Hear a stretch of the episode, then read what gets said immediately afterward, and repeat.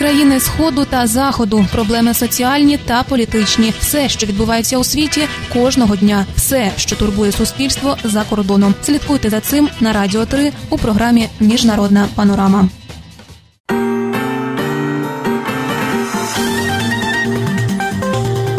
Новини Радіо Свобода. Вітаю вас. Коротко про головне на Донбасі. Загинули троє, поранені четверо українських воїнів. У діях Майкла Флінна є ознаки порушення закону під час поїздки до Росії. Конгресмени Іран для економічного зростання не має сподіватися на захід, заявляє Ато Аятола Хаменеї. Далі докладніше. У зоні бойових дій 25 квітня загинули троє, поранені четверо українських військових. Повідомляє штаб української воєнної операції на Донбасі. Ситуація в районі проведення АТО загострилася. Відзначають у штабі за минулу добу підтримувані Росією бойовики 65 разів обстріляли позиції збройних сил України. Це втричі більше ніж 24 квітня, коли був 21 обстріл.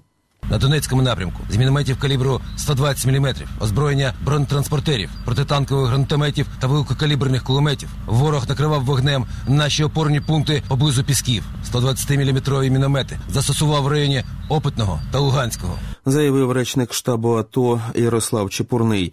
Міномети калібру 120 мм сепаратисти використали також е, на приморському напрямку під Новотроїцьким, а на Луганщині під вогнем артилерійських систем калібру 122 мм опинилися опорні пункти поблизу Новоолександрівки, стверджують українські військові. В окремих випадках, коли виникала безпосередня загроза життю і здоров'ю військовослужбовців, командири ухвалювали рішення про адекватне відкриття вогню у відповідь, додають у штабі АТО.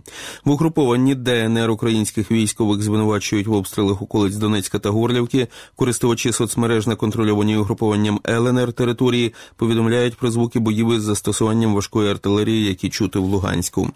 Українська прокуратура Криму розпочала провадження щодо в'їзду на територію анексованого півострова іноземців, які упродовж 20-22 квітня 2017 року брали участь у так званому третьому міжнародному економічному форумі в Ялті. Повідомляє сайт відомства. Щорічно навесні підконтрольна Кремлю влада анексованого Росією Криму проводить у Ялті економічний форум, який називають міжнародним, запрошуючи до участі представників різних країн світу. Через візити іноземців нинішня влада півострова прагне легалізувати статус півострова. Президенти України і Білорусі спільно вшанують пам'ять загиблих у Чорнобильській катастрофі. Повідомила прес-служба глави Української держави.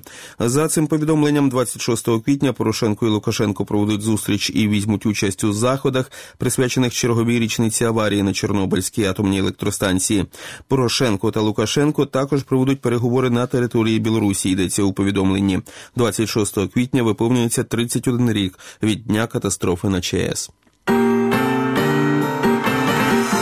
Радіо Свобода про події у світі. Колишній радник Білого Дому з національної безпеки Майкл Флін ймовірно порушив закон, не отримавши дозволу на те, щоб його поїздка до Росії в 2015 році була оплачена, заявили американські конгресмени 25 квітня.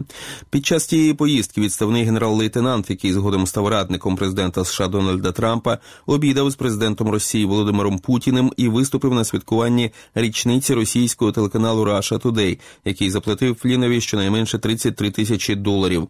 Майкл Флін був призначений радником з національної безпеки в адміністрації Трампа в січні, але змушений був піти у відставку 13 лютого після того, як стало відомо, що він не оприлюднив дані про бесіди з послом Росії у США, темою яких були американські санкції щодо Москви. Верховний лідер Ірану Аятола Алі Хаменеї закликав кандидатів на посаду президента країни зосередитися на зростанні економіки Ірану без допомоги з боку заходу. Таким чином Хаменеї дистанціювався від риторики чинного президента Хасана Роугані про сприяння економічному зростанню за рахунок зовнішньої торгівлі та інвестицій. Кандидати мають пообіцяти зосередитися на національних можливостях і внутрішньому потенціалі, а не дивитися за кордон, наголосив Аятола на зустрічі з послами мусульманських країн у Тегерані 25 квітня.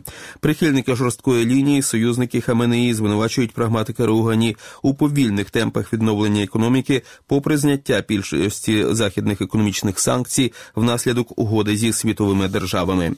Пов'язане із Аль-Каїдою угруповання взяло відповідальність за напад російському Санкт-Петербурзі. Повідомляє група з розслідування терористичної діяльності зі штаб-квартирою у американському Меріленді сайт Intelligence Group. Напад у метро Санкт-Петербурга стався 3 квітня. Його жертвами стали 16 людей, у тому числі ймовірний виконавець нападу Акбержон Джалілов. Країни сходу та заходу, проблеми соціальні та політичні, все, що відбувається у світі, кожного дня, все, що турбує суспільство за кордоном. Слідкуйте за цим на радіо 3 у програмі Міжнародна панорама.